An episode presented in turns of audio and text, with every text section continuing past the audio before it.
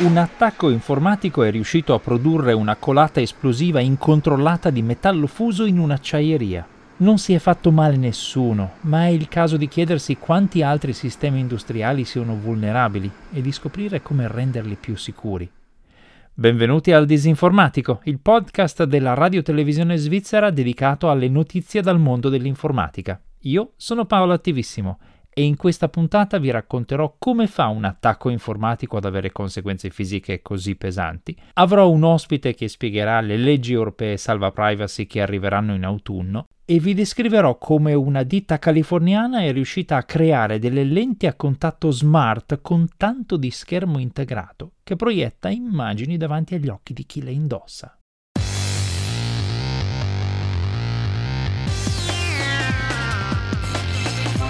Il disinformatico.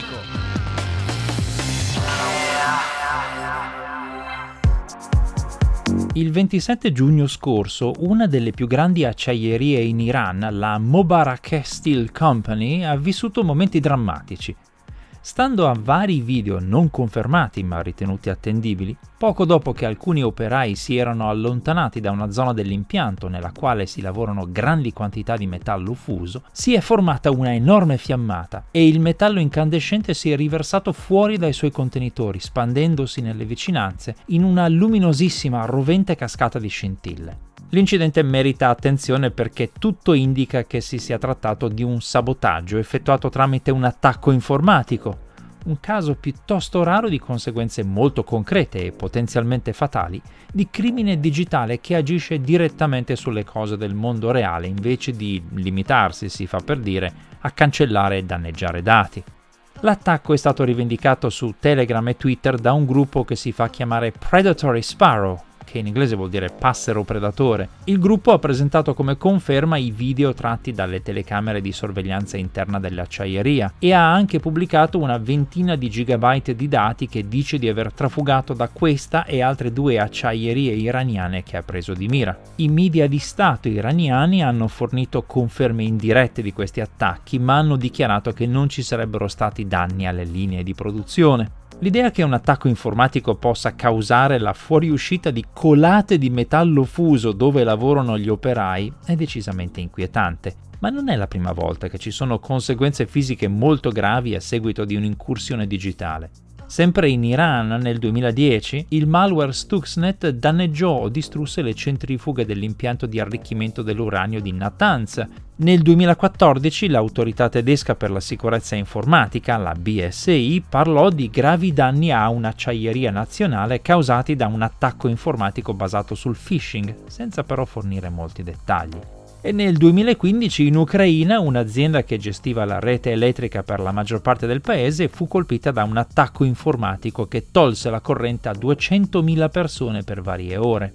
Questi attacchi così devastanti avvengono raramente, per fortuna, ma sono gli effetti più sensazionali di una tecnica di attacco molto diffusa ai danni delle industrie, quella che consiste nel prendere il controllo dei sistemi di comando remoto che gestiscono i grandi impianti e sabotarli in modo che questi impianti vadano in avaria o causino danni. I sistemi di controllo industriale sono sempre più diffusi perché costano meno e sono più precisi rispetto a una squadra di addetti, che oltretutto spesso rischierebbero la propria incolumità e perché a volte non c'è altro modo per comandare gli impianti. Basti pensare ai macchinari che operano in condizioni che sarebbero fatali per un operatore umano o che sono difficilmente accessibili, come le pale eoliche o i ripetitori cellulari o radiotelevisivi in alta montagna. In questi casi il controllo remoto è indispensabile. Il problema nasce quando questi sistemi di controllo remoto non sono ben protetti e vengono installati disinvoltamente senza pensare troppo alle loro implicazioni di sicurezza. Infatti se un impianto è accessibile da remoto da parte dei suoi addetti, potrebbe essere accessibile tramite la stessa via anche da parte di malintenzionati. Questi sistemi di controllo sono spesso connessi via internet e molte aziende non si rendono conto che oggi esistono motori di ricerca appositi come Shodan, Binary Edge, Zoomai o Sensis che permettono a chiunque di trovare tipi specifici di dispositivi accessibili via internet e di ottenere informazioni sul loro funzionamento. Questi motori di ricerca esistono per segnalare o prevenire violazioni di sicurezza, ma ovviamente sono utilizzabili anche per trovare bersagli di attacchi. Incidenti come quello iraniano sono spesso di matrice politica e si sospetta che dietro il gruppo Predatory Sparrow ci sia un governo che lo appoggia o addirittura lo dirige. Questo sospetto è avvalorato, secondo alcuni addetti ai lavori, dal fatto che il gruppo è stato molto attento a causare la fiammata nell'acciaieria in un momento nel quale non c'erano addetti nelle vicinanze e ha ribadito questa sua attenzione nelle rivendicazioni e questo tipo di scrupolo è caratteristico di organizzazioni che devono rispettare delle linee guida politiche o governative, per esempio per causare danni strategici senza essere viste negativamente perché hanno colpito degli innocenti. Sia come sia, episodi drammatici come quello dell'acciaieria iraniana sono un rumoroso campanello d'allarme per qualunque azienda che abbia sistemi gestiti da remoto in qualunque paese.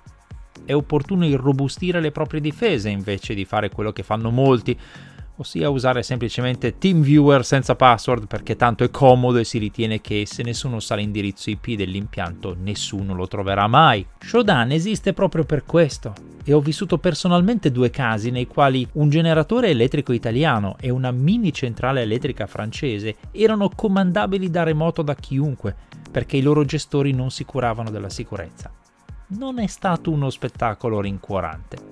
E anche se pensate che la vostra azienda non sia nel mirino dei gruppi politici internazionali, esistono sempre il sottobosco del crimine informatico, che è ben contento di chiedere riscatti per non sabotare i vostri impianti, e anche il sotto sottobosco, quello dei semplici vandali, quelli che causano sabotaggi for the lulz, ossia per puro asociale divertimento.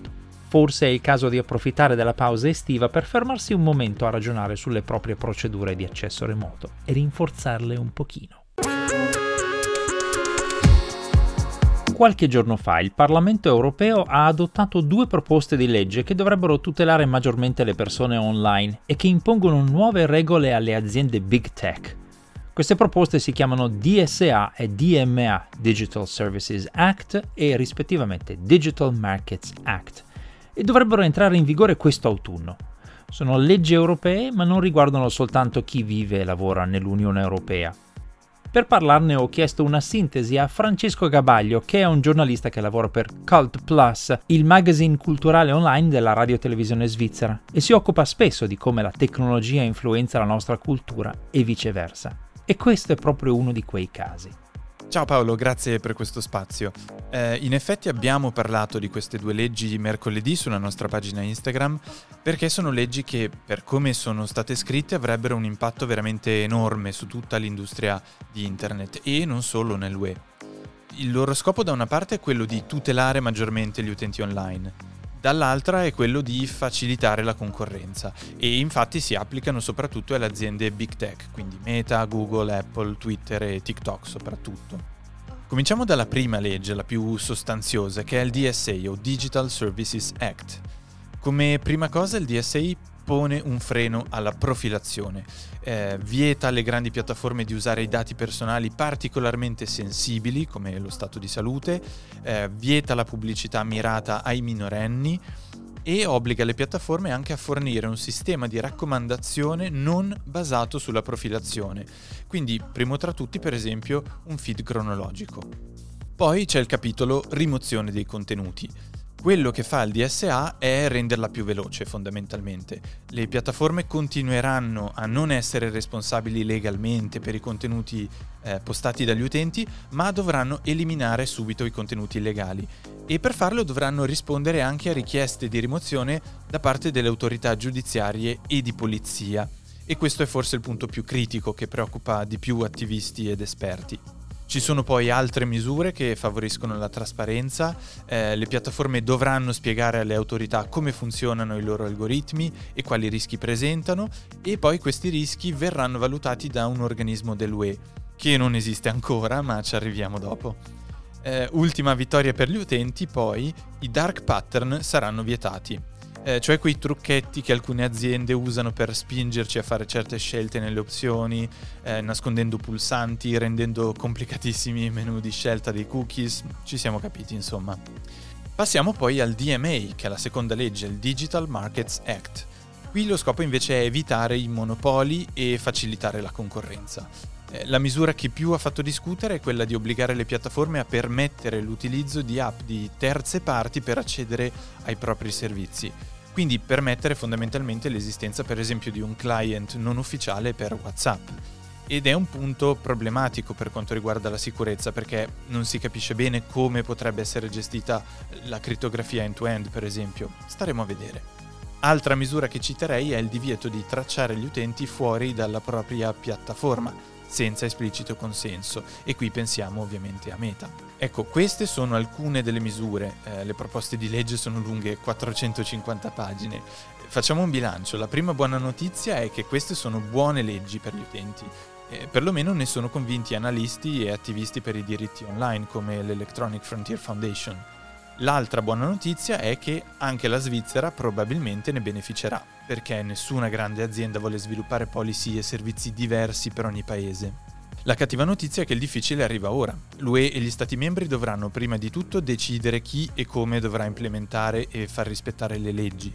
Il successo di queste leggi quindi soprattutto all'inizio dipenderà da come le aziende reagiranno la speranza è che per evitare le salatissime multe previste, si parla fino al 10% del reddito annuale, si adattino a queste leggi prima ancora che l'UE abbia un meccanismo completamente funzionante. Speriamo che queste leggi riescano a mettere in pratica i loro sani principi in maniera meno complicata e frustrante di quanto è successo con le normative sui cookie, quelle che ci hanno trasformato tutti in formidabili cliccatori compulsivi sul pulsante accetto di tutti i siti che visitiamo, ma non ci hanno insegnato granché sulla difesa del nostro diritto a non essere spiati, schedati e classificati. Dove sono? Nel villaggio. Che cosa volete? Informazioni. Per chi lavorate? Non fare domande. Noi vogliamo informazioni. Tu sei il numero 6. Io non sono un numero, sono un uomo libero.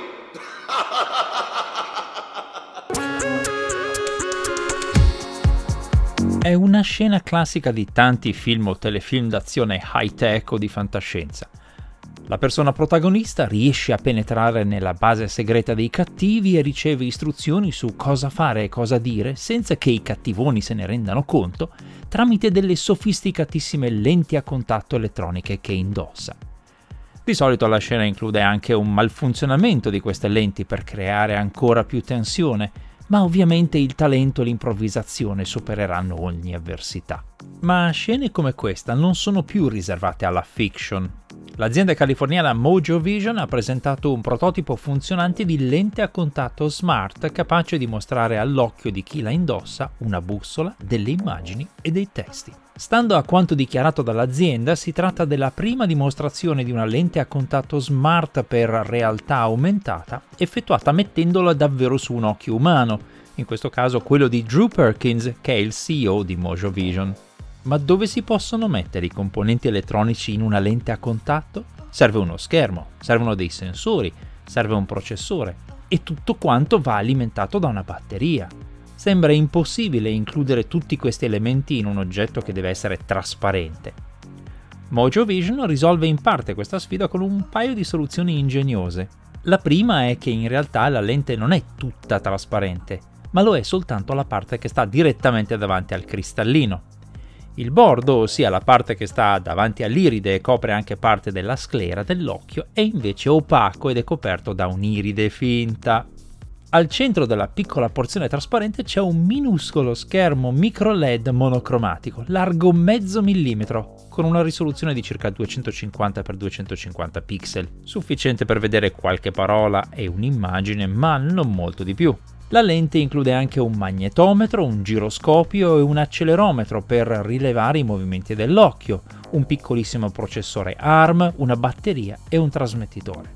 Un miracolo di miniaturizzazione, insomma. Il trasmettitore in questione serve per la seconda soluzione ingegnosa. Si collega infatti a un processore più potente che si indossa intorno al collo e che fa il grosso del lavoro, alleggerendo quello della lente vera e propria. In altre parole, molti dei componenti sono in realtà nascosti addosso a chi indossa queste lenti a contatto smart. C'è da dire che la lente è rigida, non morbida come le lenti a contatto normali, e che finora è stata indossata soltanto per un'ora per valutarne la compatibilità biologica, ma ha già adesso delle app che permettono a chi la indossa di leggere del testo che gli viene trasmesso, come se fosse una sorta di gobbo televisivo invisibile, e di ricevere istruzioni di navigazione in uno spazio. Se il prototipo supererà la fase di collaudo e ulteriore miniaturizzazione e i test clinici necessari per la commercializzazione, le lenti a contatto elettroniche saranno un ausilio digitale decisamente molto meno vistoso e appariscente rispetto agli occhiali smart, che hanno il difetto di essere ingombranti e esteticamente impegnativi anche nelle loro versioni più recenti, come per esempio i Ray-Ban Stories, che pure sono infinitamente più presentabili rispetto ai Google Glass o ai visori per realtà virtuale. Le lenti elettroniche sono insomma un esempio di invisible computing, ossia informatica invisibile. Mojo Vision non è l'unica azienda che sta lavorando alle lenti a contatto smart, ci sono anche progetti di Sony e Samsung con tanto di fotocamera integrata e ci sono già lenti di questo genere che vengono usate in campo medico per il monitoraggio degli occhi, per esempio in caso di glaucoma, ma si tratta appunto di progetti o di dispositivi molto più semplici. Resta da vedere, se mi perdonate il gioco di parole, a cosa serviranno queste lenti a contatto così sofisticate e interattive. Per ora l'azienda che le sta sviluppando pensa alla visualizzazione di informazioni utili, come per esempio le indicazioni su dove andare in un edificio molto complesso, le notifiche di eventi o la presentazione di dati fisiologici o tecnici per gli atleti durante una gara, ma considera anche l'ausilio alle persone che hanno difficoltà visive nella vita di tutti i giorni. Un'altra applicazione utilissima per chiunque parli in pubblico per lavoro sarebbe la possibilità di avere sott'occhio testi, dati e numeri in modo invisibile, dando l'impressione di sapere a memoria discorsi e informazioni. Immaginate le note di PowerPoint ma senza dover guardare lo schermo del computer. E attenzione anche agli usi meno tecnici e professionali. C'è la possibilità che fra qualche anno la persona che vi guarda con aria sognante e vi declama eleganti parole di seduzione stia in realtà semplicemente leggendo tutto sulle sue lenti elettroniche. Grazie per aver seguito questa puntata del Disinformatico, una produzione della RSI Radio Televisione Svizzera. Questo podcast viene pubblicato puntualmente ogni venerdì presso www.rsi.ch slash il disinformatico, dove trovate anche le puntate precedenti. Questa serie di podcast è disponibile anche su tutte le principali piattaforme podcast e i testi integrali con i link e le fonti di riferimento sono pubblicati presso disinformatico.info. Se avete commenti, segnalazioni o correzioni potete scrivermi una mail all'indirizzo paolo.attivissimo-rsi.ch. A presto!